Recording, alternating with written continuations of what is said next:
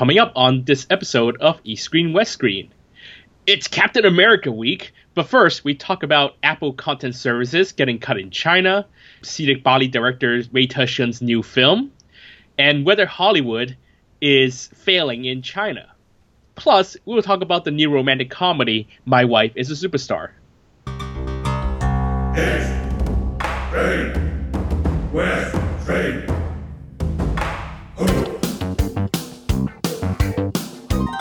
This is East Screen, West Screen with Paul and Kevin, where if films were food, they'd be full of it.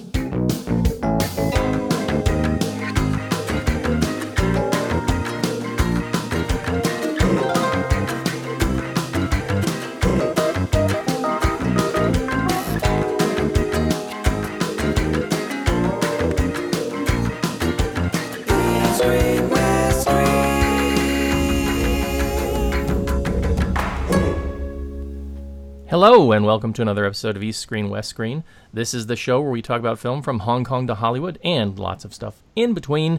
I'm your host, Paul Fox, and coming to you from his news desk this week in Wong Kar Wai's prop studio is Mr. Kevin Ma. Why am I coming from Wong Kar Wai's prop studio this week, Paul? Well, I thought it was somewhat relevant to the film in question. I got it. I totally just... See, I've totally blanked out on this film. I totally forgot about it already. You know, I can't blame you for that. So I had actually misplaced my notes, and I was like, I can't remember anything about this film without my notes. Where are my notes? But I finally found them. So, yeah, we're going to get to the film eventually, but it's a big week. We've got a lot of media stuff going on. Of course, Game of Thrones started a couple nights ago. Are you current, sir? Dude, not Game of Thrones, sir. Silicon Valley started this week.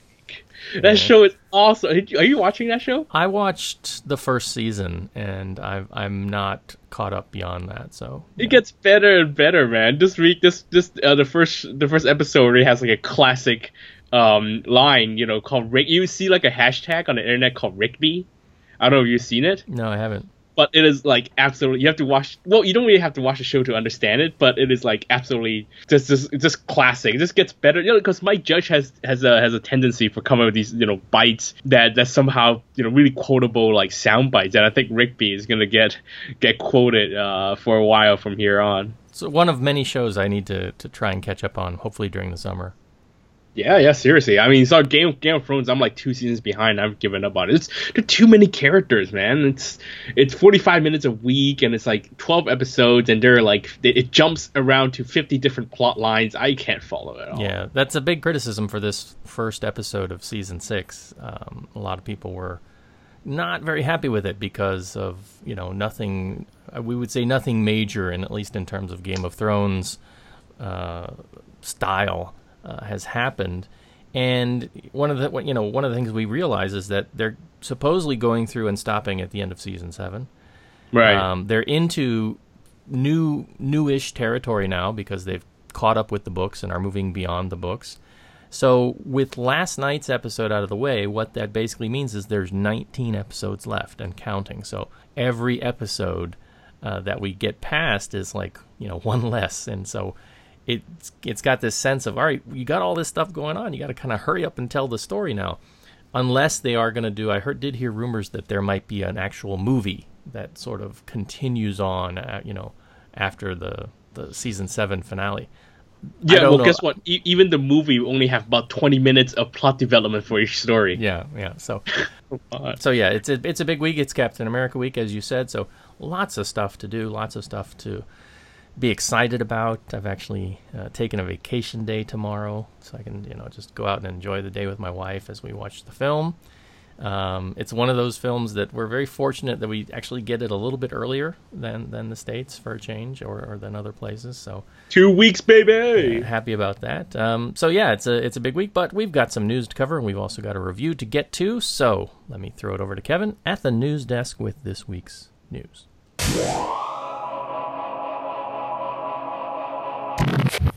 All right, over here at the news desk. I mean, there are actually some small talk stuff I wanna cover. I mean, film related. Well, one is and one isn't, but we'll do that later. Here at the news desk, we want to talk about a couple of things happening in China, Taiwan. Nothing in Hong Kong. I think that's kind of a good thing, I guess. Nothing. Usually, news is bad news. I I think these days in Hong Kong, so better that we don't have any news for Hong Kong. Anyway, looking at China, apparently the iTunes Store and the iBook services were cut in China last week. Yeah, there's not much to say, but I mean, apparently it was under the order of the administration of radio, film, and television. They ordered the Apple iTunes Store had been online for about half a year, but they were ordered to be taken offline last week. There was some conspiracy theory asking if there was had anything to do with Hong Kong film 10 years being on the Hong Kong iTunes Store, but of course that's ridiculous because the catalogs of each country are different. So if Apple is, iTunes Store is carrying some subversive anti-China movie in the U.S., China hasn't blocked the Chinese iTunes Store because of that. So it would be ridiculous to think that Hong Kong's iTunes Store is anything to do in China. But rather, it looks like it is actually more of a trade move, as in it's possible that China is trying to protect its own video platforms, like LeTV, Youku, Tudou, Tencent, and all those video platforms. And in that move to sort of protect those services, the SARFed people decide to, I guess, order it taken offline. Also coming out of China today, Disney Life, which is also a VOD service,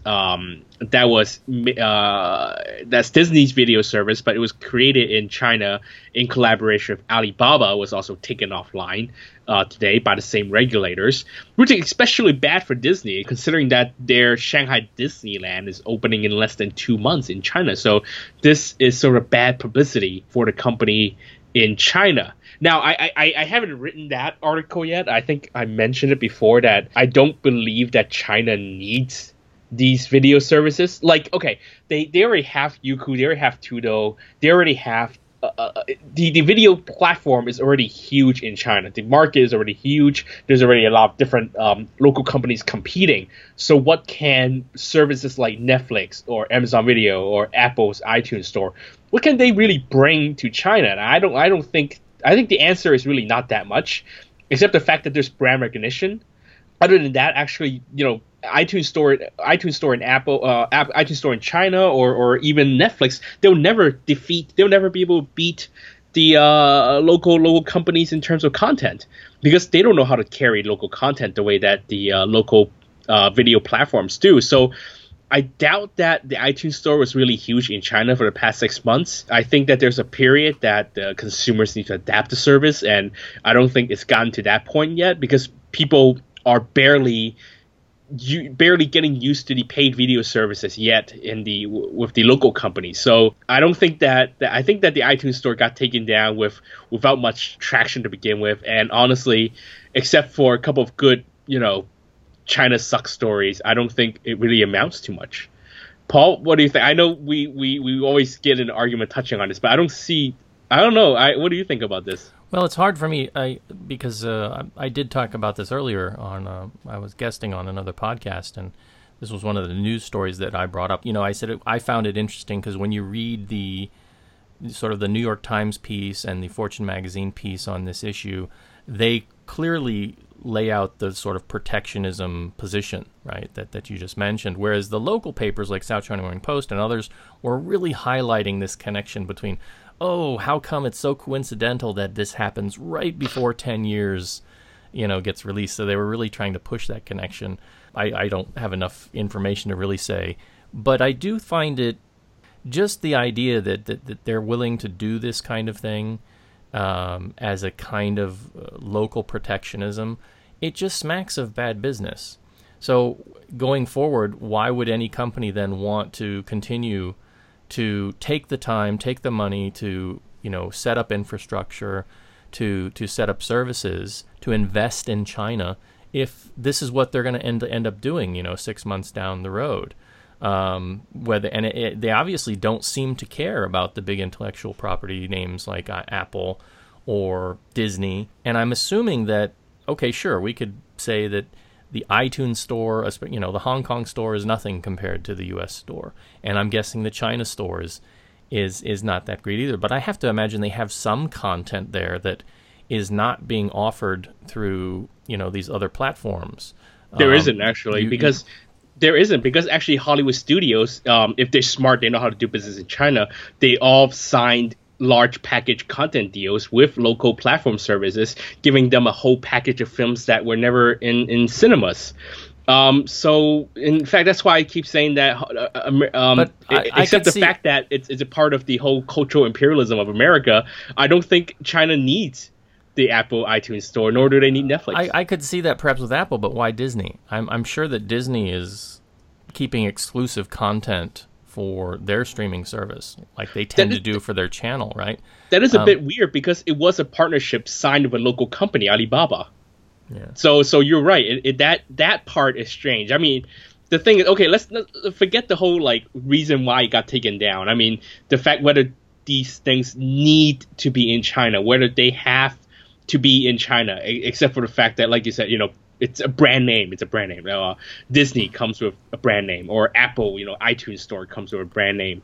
But is Disney not going to have anywhere else to sell its content in China? I don't think so. Well, there are a couple differences. In the case of Apple, it's a hardware issue too, right? Because if I'm using an iPhone or an iPad, which I've spent a lot of money for at an Apple store in mainland China, and now suddenly I can't consume content on that device.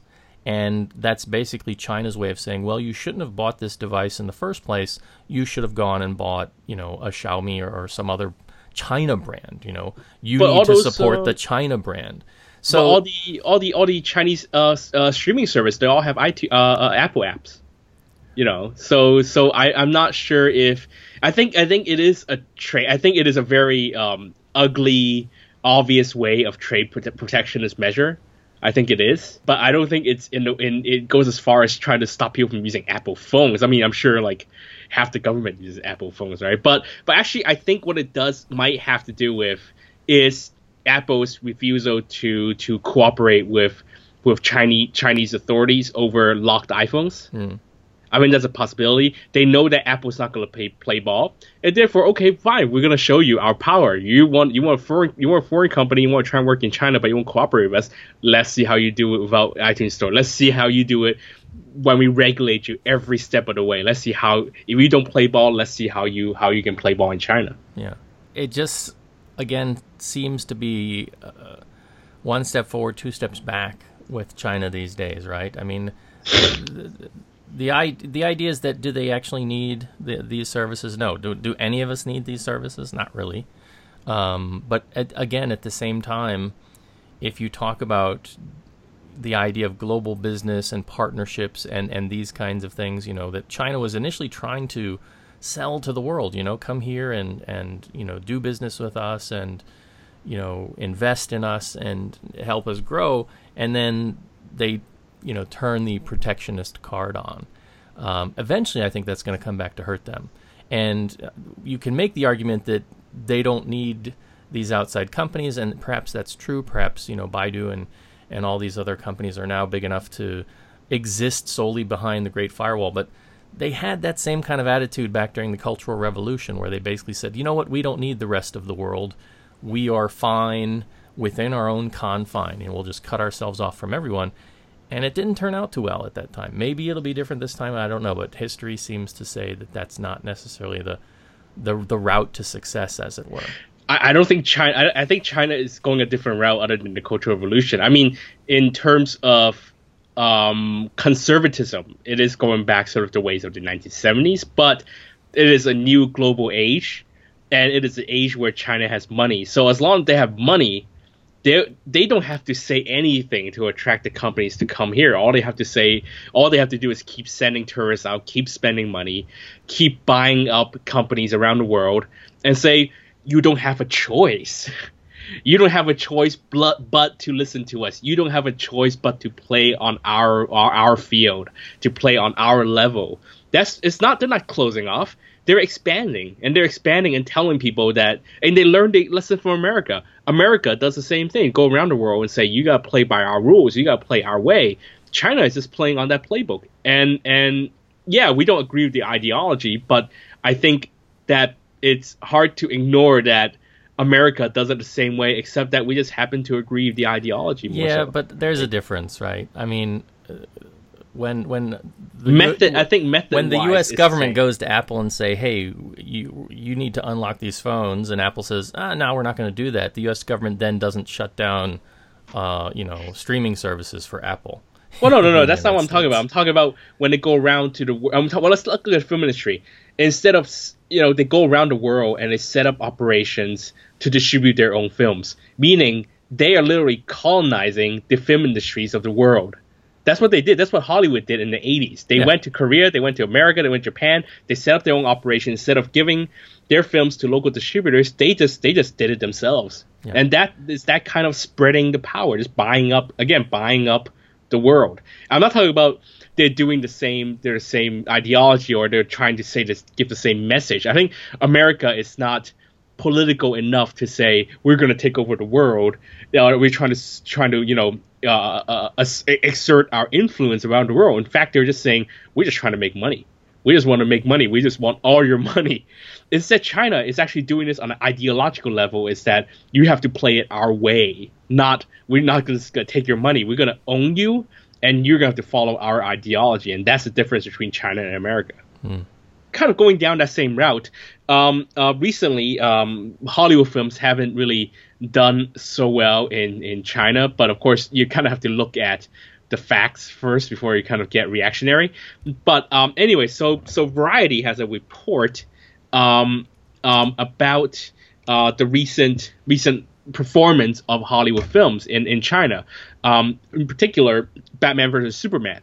The film took a huge dive in the second weekend in China. I think like 80% dive, and it has only made roughly around $96 million after the end of its theatrical, which is actually less than Terminator Genesis. Of course, so that means Hollywood is getting kind of reactionary, like, oh my god, what are we gonna do? And oh my god, are Chinese people not watching Hollywood films anymore? Blah blah blah blah. I actually think that it's almost too reactionary. I think a couple of flops doesn't really spell anything. I mean, last year you had huge hits like Jurassic Park, you had Furious 7, you have Avengers, but a couple of things is that, first of all, I mean, yes, Star Wars didn't do well. Kung Fu Panda 3 did less than expected, but Zootopia has done actually really well. I think it's really rather the quality of the offering that's really a problem at the moment. I mean, say what you will about Jurassic World or Avengers or Furious 7, right? I mean, these films sort of have a built-in audience. Jurassic Park has always done well. The Marvel movies have always done well. The Fast and Furious franchise there's a third theatrical release, so of course it's gonna do well. Whereas where you have Star Wars, which has not released a single film theatrically before this. It is actually untested franchise in China. It is known as number 7 of a franchise, which 6 movies have never played in China. Kung Fu Panda 3, I think might have suffered. It didn't do really that much worse. It actually, surpassed the second film's box office. And, so what? It didn't make like, billions and billions of dollars. I think that this is sort of Hollywood is so used to seeing this continuous growth in China that they sort of can't even take a little bump in the road. And let's face it, come on, Batman vs. Superman. It sucks. Come on, let's face it. It sucks. It sucks. Like, it deserved to drop by 80% in China. Let's face it, right? And also, at this actually, the couple of weeks, April is usually a really slow period for films in China anyway, because it's sort of the run-up to the Golden Week holiday. Golden Week in May is another major period for films. This year in China, we have Book of Love, the Tang Wei Wuxiu Bo, the Finding Mr. Right sequel. You have Phantom of the Theater, the horror film. That's a follow-up to The House That Never Dies. And you have 3 major releases coming. So before that, I mean, the Chinese studios aren't going to really throw out their best films because, you got a holiday period coming up. So April is just traditionally slow. I don't know. Is that something to worry about? I mean, China. The thing is, the Chinese market is always unpredictable, and I think that again, it's sort of a case of what we're talking about Hollywood sort of find this sort of entitlement, this sort of sense of entitlement from Hollywood that our film should do well. It deserves to do well just because we're Hollywood, just because we're dumping our films in a bunch of, in 50% of theaters in China. Therefore, they should do well. I mean, I think they're sort of coming to grips with realizing that Chinese audiences may be developing taste.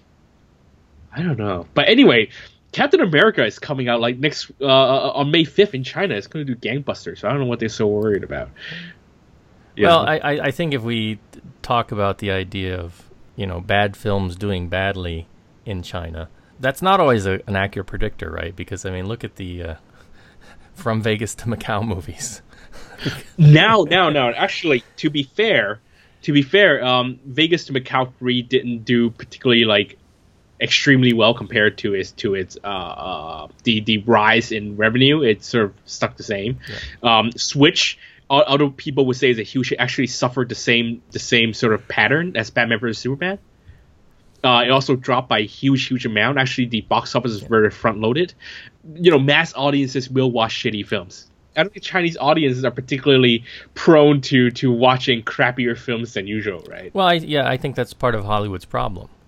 Right, they think that, all right, a movie that is supposed to do well just because it's an effects extravaganza, that somehow the Chinese audience are like mindless drones. And, special effects, wow, we must spend our money and go see it.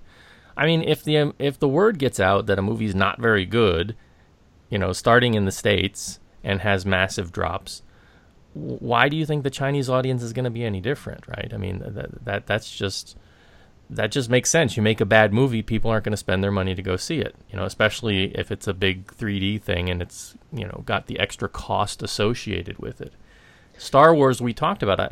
Science fiction is not really a huge thing in China. Maybe that will change, but it's just not that big of a thing. It's not that big of a thing here. I mean, actually, science fiction, Hollywood science fiction films tend to do generally extra well in China.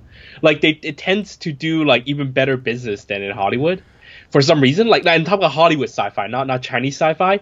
But I think Star Wars, you have a problem. It's not a sci-fi problem. It's rather really a franchise problem, right? Like the generation that watches the new Star Wars film. That doesn't exist in China, that generation. That generation grew up in Cultural Revolution. They grew up in a closed-off China. They never watched a Star Wars. They did not grow up with Star Wars film. I think the biggest Star Wars fan base is probably people my age, right, or just even younger. So there was that problem. But even so, you don't have you don't have the same kind of culture that you have, even in places like Japan, for example, right? You don't have a culture of science fiction conventions and comic book conventions, at least not the way that they exist in the States, that have people dressing up in cosplay, that have people making fan films. You don't have multiple seasons of Star Trek translated over into Chinese, except in, very sort of, what we would say, less than legal sites and places, as I've tracked a few down. But you just don't have the exposure and the sort of the history there. And so, yeah, I mean, I think a film can come and do well, but you just don't have this sort of ingrained culture, cinematic culture that I think that the West has kind of taken. And like you said, it's kind of forced it into other areas. It just hasn't been able to do that in China. I think that the 90s, the so-called post-80s generation sort of have that ingrained. I mean, look at Transformers. Transformers does especially well in China, not because they have a love for American culture. It's because they have a love for Japanese. They have a love for Transformers. They have a love, at least my generation has a kid, men my age has a love for Gundam and Japanese sci-fi. And actually that love for robots, and as much as I say you say the Transformer we suck, there are actually a lot more people who enjoy these movies than we think. And yes, I've yet China's to meet love, one. Well, Chinese. Well, I think China's love for sci-fi is rather shallow, in that they get what they look for when they go to a film, but yet at the same time they do have to meet. Touch a certain demographic. I think their love for Transformers comes from their love for Japanese anime rather than for, you know, like Star Wars. Star Wars doesn't have a Japanese base, or it doesn't have, it's all really American myth. And I think for you know, people my age to have to catch up to 7 movies when they were kids, they don't. They can't. They were watching Japanese anime instead. That explains sort of the whole Transformers thing, or the whole Furious 7 sort of, it's a much wider demographic, pulls in a lot more wider demographics than a film like Star Wars in China, just because of the history. You know, a movie like people racing cars is going to reach way more, is going to appeal to way more audiences than a movie with old Harrison Ford. Let's face it. I mean, just like Marvel movies is actually much driven by their love for, it's not their love for the comics, it's their love for the whole cinematic universe. They don't know anything about the comic books, yeah, but they love the cinematic universe, starting from Iron Man. So actually, Marvel films in China had taken years to build a fan base. Starting with Iron Man, that's why Marvel movies do well now, because they spent. It's actually credited to Marvel Studios, not credited to their love of sci-fi or whatever. It is because Marvel Studios took the time to. And it's sort of an indirect effect, right? Because they took the time to slowly build this franchise up, and it worked out in China. I don't think it's time for Hollywood to panic yet. They have their summer is starting. They have a ton of. They have Independence Day. Come on, they have an Independence Day movie coming. Independence Day is going to do fine in China. It's going to do great. It's Alien Invasion. It's only a second film in the franchise. They can have time to catch up to the first film. And they have, you know, Captain America. They have a ton of sequels coming in the summer. So let's see what happens in the summer. I mean, I think talking about spring box office is almost pointless when, you know, spring is not really known to be like the most bustling time at a box office anywhere in the world, really. Well, I will urge folks to try to check out the Variety article from Patrick Frater. And especially the thing that sort of catches my eye in the whole thing is it's got a really nice piece of artwork done by, looks like Leonard Dupont, who's created this. He's created sort of this image of the Great Wall. And there's a guy putting up movie posters. But it's done in a somewhat, you know, sort of slightly minimalist artistic style, a little bit Warhol-ish, you might say. Very nice. I can make out, it looks like the From Vegas to Macau 2 movie poster. Mojin, The Lost Legend, I think, is one of the posters. They're covering up a Batman v. Superman poster, and you can just make out BB-8 on the far right. But right smack dab in the middle... And Kevin, I don't know if you've seen this piece of art or not. I'm assuming you have. It looks like the General Guan Yu movie from Donnie Yen. Lost Bladesman, yeah. But that's like such an old movie. Why is that there among all these new movies? And also, that film flopped in China. It's a weird choice to be sure, because most of the other films are fairly recent, like within the last year or so. But yeah, so to check it out, it's a nice piece of artwork, and it's pretty. And also, I do take one issue. The article is that Mr. Frater, or Patrick, I do know the guy, so he sort of overplays up the value of this company called Jaflix. Although honestly, yeah, they do a lot of, looking at the website, they do a lot of Hollywood China collaborations, especially through the CCTV movie channel, but. I honestly don't know what they do. I don't think they've... I think they sort of overplay or overemphasize the importance of that company in China. But anyway, that's the only real big issue I have that article. Otherwise, other than the fact of its reactionary stance on this whole issue. One last piece of news. Just a quick one. Paul, are you familiar with the works of director Wei Tushun? Cape No. 7, Kano, Seediq Bale? I've seen one of those films. Cape No. 7, yeah. Yeah. So, since Cape No. 7 became like the biggest Taiwan film like of the decade at the time, so Wei Tushun, his company, has sort of expanded in ambition, making really big budget films like Seediq Bale. Seediq Bale is the 2-part epic about the Seediq tribe taking on the Japanese army back in like I think the 40s. His company also produced Kano, the 3-hour baseball saga about a team in southern Taiwan, a baseball team in southern Taiwan, and sort of their journey to the high school tournament in Japan. Also, it was a big budget film. But it seems that for his latest film, Wei Tushun, he's sort of come back to basics. His latest film is called 52 Hertz I Love You, and it seems to be another music film in the vein of Cape No. 7. The film shot for 39 days, which actually is it's amazing because Seediq Bale took like 9 months. Kano also took like 9 months to shoot. So for Wei Tushun to finish a film within like a month and a half, it's pretty amazing. By the way, 52 Hertz I Love You was shooting around residential neighborhoods of Taipei for the last month and a half or so. They finally wrapped up their shoot today. Even though the shoot itself sort of caused some troubles, there were some complaints by local residents when they were shooting the film about blocking streets and stuff like that. But the film is finished. Not much has been announced. The only major name actress they have in there is Cedric Pina, who was last seen in Barbara Walters' The Secret.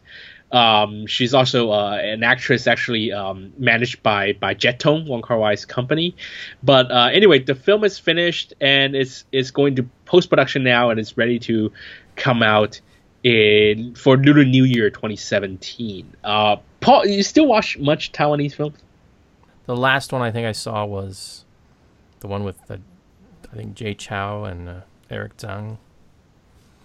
Kung Fu Dunk? No. Rooftop Treasure Hunter. Oh my! I wish I could forget that movie. Well, did you like K No. 7, Paul? I did. I didn't really get the fervor over it. I know that it has a lot to do with sort of the nostalgia for Japanese-ness and culture and whatnot. So it was okay. I would say it was not something that I think is something I want to go back to anytime soon, though. Well, yeah, did you expect that the director, since then, sort of become like the Steven Spielberg of, like, well, the guy who makes the biggest budget films in Taiwan? It was kind of a surprise. But yeah, it seems like he's kind of coming back to basics. I mean, would you be interested in watching this one? Yeah. Seems like it might be okay. Yeah. Cool. All right, then we'll see you in the new year, 2017. Excellent. Let's hope we get it. We probably will. I mean, we got Kano, right? So we'll get it. Right. And that's it for the news. Why don't we take a short musical break, and we'll come back to talk about our film for this week, My Wife is a Superstar.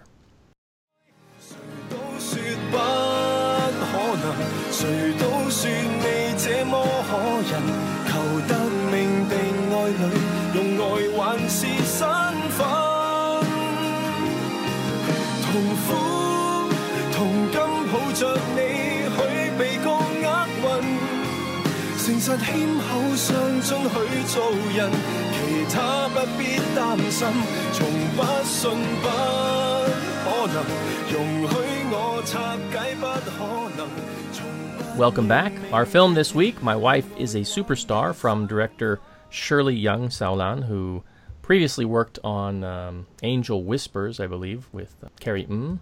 And this is the second film where she's kind of flying solo, this time no co-director.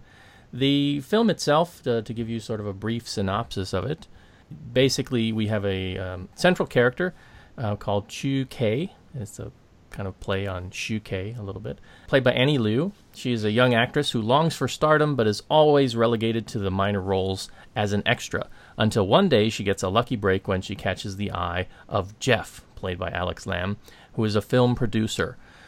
When she's offered the leading role in a famous director's film, she finds that her dreams may be finally turning into reality. But in an effort to protect her image, she claims to be single, which puts increasing pressure on her relationship with her husband, played by Paco Chao. He works as a journalist. And to make matters worse, he finds himself relegated to the tabloid news department of his paper, and he is asked to cover the rumors of a secret marriage by this upcoming star, also known as Chu Kei.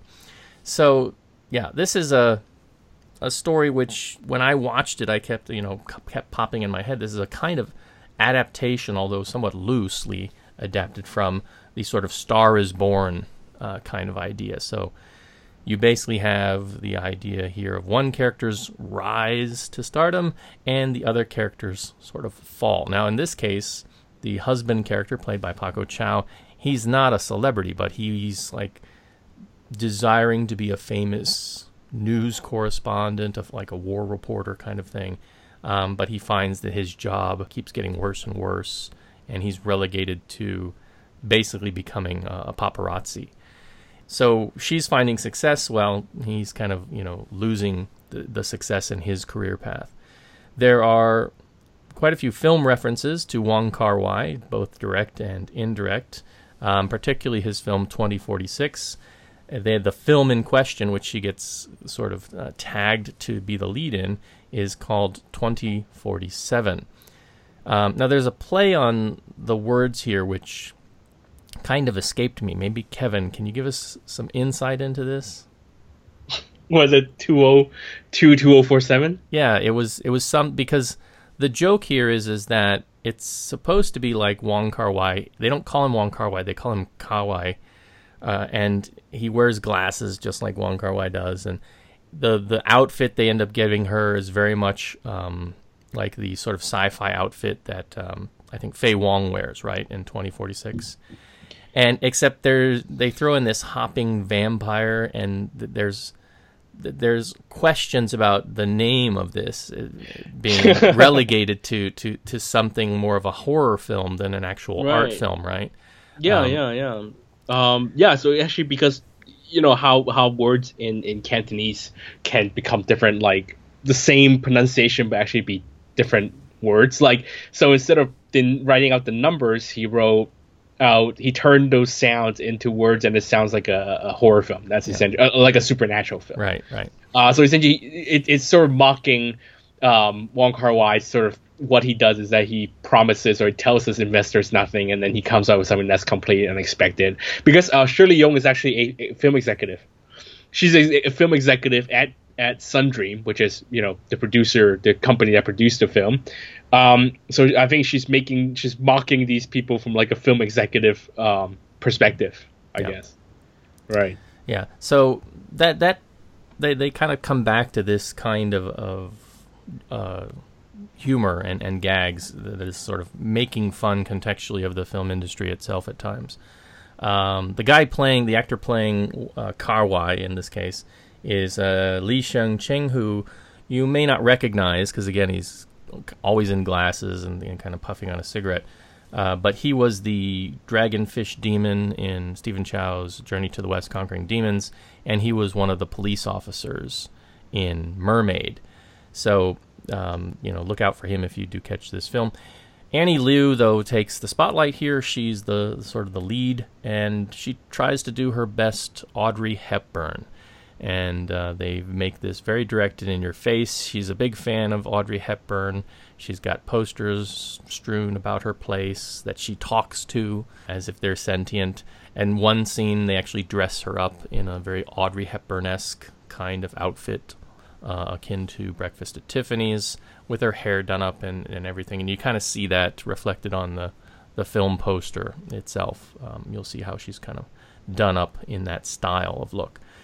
So the film has lots of contextual references to Hong Kong films. For me, that ended up kind of being the most interesting part of the film, because at the core, the film is trying to be about the relationship between the husband and wife here, and the sacrifices that they supposedly make for each other. The problem for me is that it really lacks a sense of balance. You quickly realize that Annie Liu's character is the worst person ever, because she is basically having princess syndrome throughout the film. She gets successful, and then she tries to keep this charade going so she can keep her success, neglecting her husband, not really paying any recognition to his desires and dreams at all. But despite that, even before she had success, she wasn't really, you know, that good of a partner, that good of a wife. So basically, Paco Chao's character is doing everything. You know, he's bringing home the bacon, but he's also taking care of her. And she's not reciprocal. So then when she starts to find success, You know, she's not conducive to his problems. She's just basically, you know, going out with the producer, and it's, you know, sending a lot of mixed messages. She's not cheating on him or anything, but it rides this line of what does it mean to be supportive of your partner, and at what point do you take... She does the heart dance. Yeah, the heart dance. yeah. That makes everything better, right? The apologetic heart dance, which is this little sort of thing, this dance that she does whenever she wants to say she's sorry. And actually, they have little animated hearts that sort of fly through the screen. You know, it's cute for the moment that they do it, but it doesn't really speak to what I think is actually some more interesting content. This film has an interesting premise. It's just not written very well. It tries to stay too much in the comedy side of rom-coms. And I like rom-coms. I say this as somebody who really enjoys rom-coms. But I think that there's a smarter film here that peaks out at times. And they just didn't find sort of the right tone for the content. So as a couple, the chemistry between the actors, between Pak Ho Chau and Annie Liu, I think, for me, didn't work most of the time. I had a very difficult time actually seeing them feeling that they were an actual married couple. I know that Annie Liu is considered a goddess in Hong Kong, right? That's one of her sort of Cantonese nicknames is Noi San, right? And so a lot of people think she's, you know, just super attractive and the ideal sort of Hong Kong female. I don't necessarily have that kind of same view of her, and in this particular role, I just tended to find her a bit annoying more than anything else. I didn't feel a lot of sympathy for her. Maybe a little bit at the beginning when, you know, she's basically getting picked on by people who are, you know, stereotypically caricatured to be mean and to be nasty. But I do think that the idea they were trying to go for here was something that they could have dug a bit deeper with. This idea of, you know, if you're in a relationship with somebody who's in the industry, what are the kinds of pressures? What are the kinds of things that you would ultimately face? Again, they tend to stay on the comedy side of it rather than trying to delve a little bit more deeply into that issue. And the point is that when they do sort of get to that pinnacle moment where they're arguing, you know, her big defense is, you know how many guys wanted to date me, but I picked you. You know, I could have dated lots of other guys. And so it just kind of lacks maturity, I think, in terms of the writing of the characters. I will say that the scene where they sort of get to the climax and they have their big fight, the two actors handled that scene really, really well. That was like sort of the one point of the film where I really started to feel a bit of the connectivity between the two characters. But through most of it, I just wasn't feeling it. Alex Lam is there too. He's the producer. He's also, you know, he's attracted to Annie Liu. He's not lecherous or anything like that. You know, it's not like he's doing the casting couch kind of thing. You know, he thinks she's attractive and he's trying to, you know, give her a leg up. So he's just kind of there through most of the movie. I think, too, that there's some interesting parallels here that maybe are being drawn upon between some real-world events, like the breakup between Ronald Cheng and Charlene Choi, and, you know, the idea of paparazzi sort of prying into the life of superstars. Here, too, they don't get really serious about it, but they have one scene where they have a press conference. That the thing that flashed back to my mind was the press conference between the two of them.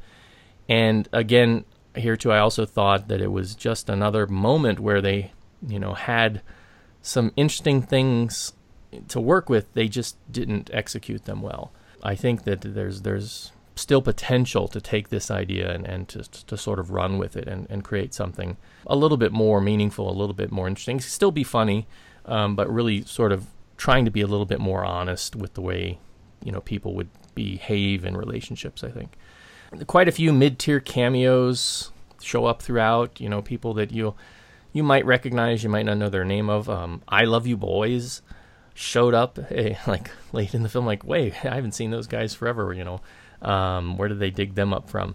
So, yeah, there's not a lot of big names, like, you know, Tenki Teen and some others you'll recognize in some spots. The main thing I would say, though, is that in the context of these kinds of films, where you are dealing with sort of the Star is Born kind of issues. There are films that have done this a little bit better.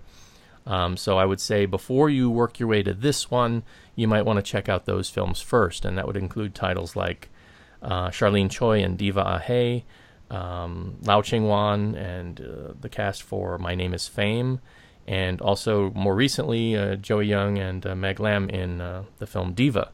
So I think they all are sort of dealing with this idea of sort of the rise, you know, to some form of stardom in the local industry, be it music or film, and just have more interesting overall execution than this film does. And again, you know, I wouldn't say that this is a terrible film. It's got a few laughs in places. It looks fine in terms of, you know, the lighting, the cinematography, all of that is fine for what it's trying to do. The best moments for me, again, were where it's playing with context of things between Hong Kong cinema, between Western cinema. So if you're a cinema fan, I think there are some moments there that you'll appreciate and you'll enjoy. But the overall story between the two, I think, just left me feeling a little bit lacking. I think it was a missed opportunity that they could have done more with. So normally I would say this is the time for Kevin to chime in.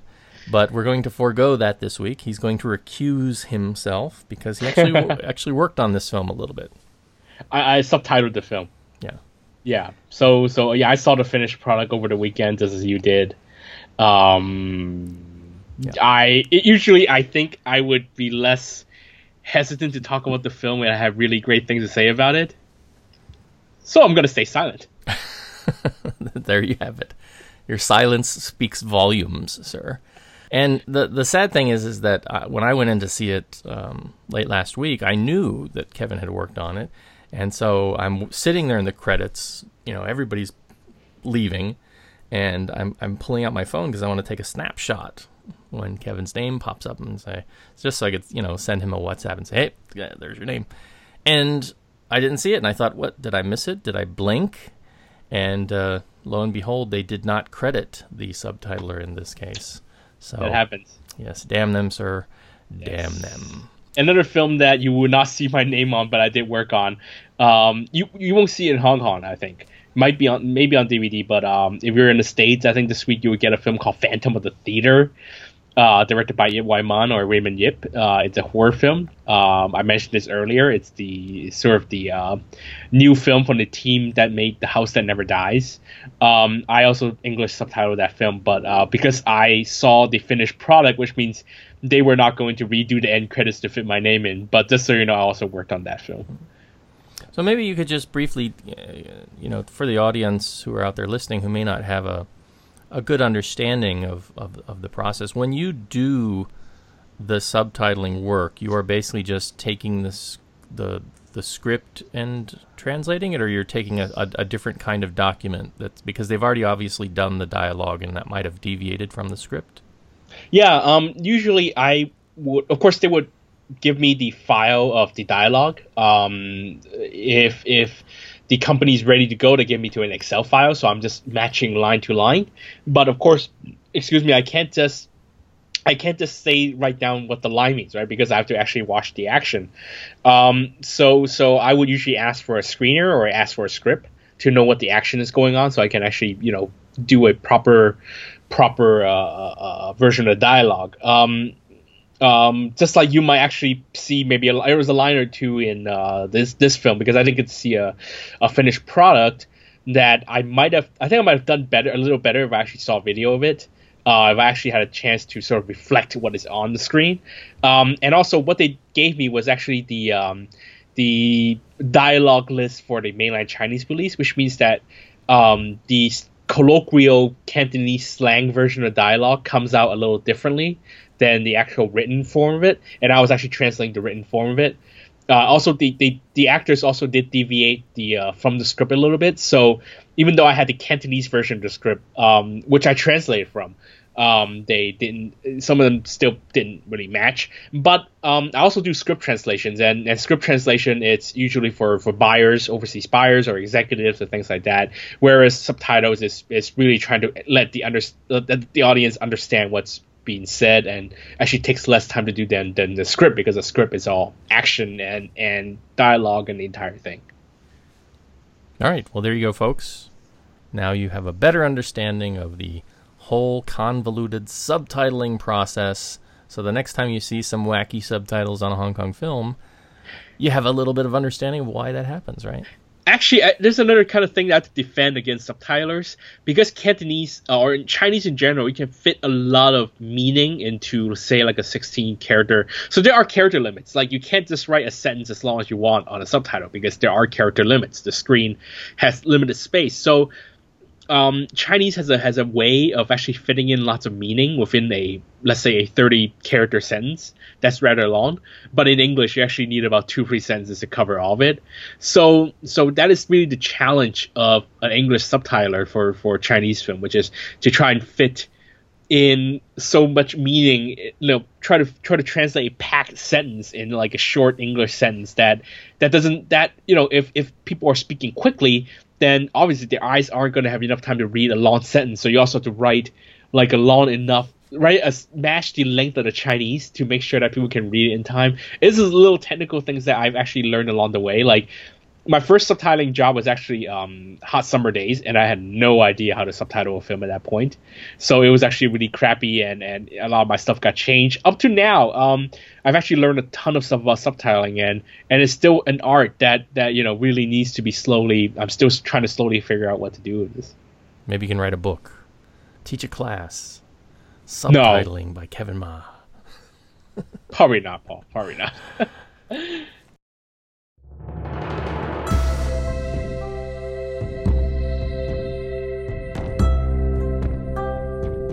You're listening to the East Screen, West Screen podcast. Visit Kongcast.com for more.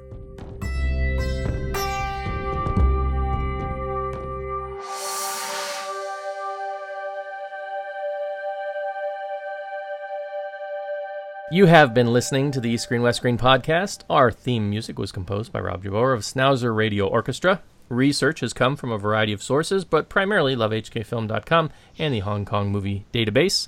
We also receive a tremendous amount of support from listeners like you. If you would like to be part of the show, you can get in touch with us via the website over at Kongcast.com. That's KONGCAST.com. You can follow us over on Twitter. That is twitter.com/Kongcast. You can check us out on email if you want to, send us a question or send us some commentary. We might just read it here on the show. That is eastscreen@gmail.com.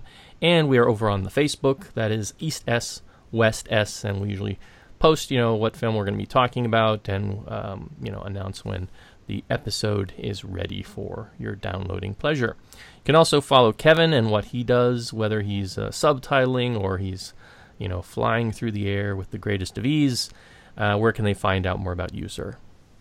You can follow me on Twitter. I'm at The Golden Rock. That's one word, at The Golden Rock. You can read my work every month on Cathay Pacific or on your Dragonair flight in the Discovery magazine or the Silk Road magazine. I'm the entertainment editor, so check out the entertainment sections where we have a couple of great columns about films and also the movie listings. So, if you like watching movies on the plane, you kind of have to look at the magazine. But if you are not flying anytime soon and you have an iPad, you can check out our columns on your iPad with your iPad Discovery iPad app, which you can find on the iTunes app store, only for the iPad, by the way. Or you can email me if you have any questions or you have any criticism of how I do on the show. Email me at thegoldenrock@gmail.com. That's one word, thegoldenrock@gmail.com. All right, excellent. Our next show, episode 191. Not sure what we're going to be doing. We had talked about perhaps doing a sort of breakdown of Hollywood superhero cinema, or just a general sort of talk about that and about, some of the other issues floating around out there right now. We're going to perhaps try and pull that off if we can and bring maybe an extra guest host or two on board. Still trying to work out the logistics of that, but we'll be talking about something for sure on episode 91. At 191, I should say. We're just still not sure what that's going to be, but all of that and more will be on our next show. Until then, this is the East Screen, West Screen podcast saying Civil War, baby. And we'll see you next time. I'm on Team Captain Panther something. All right, see you next time, everybody.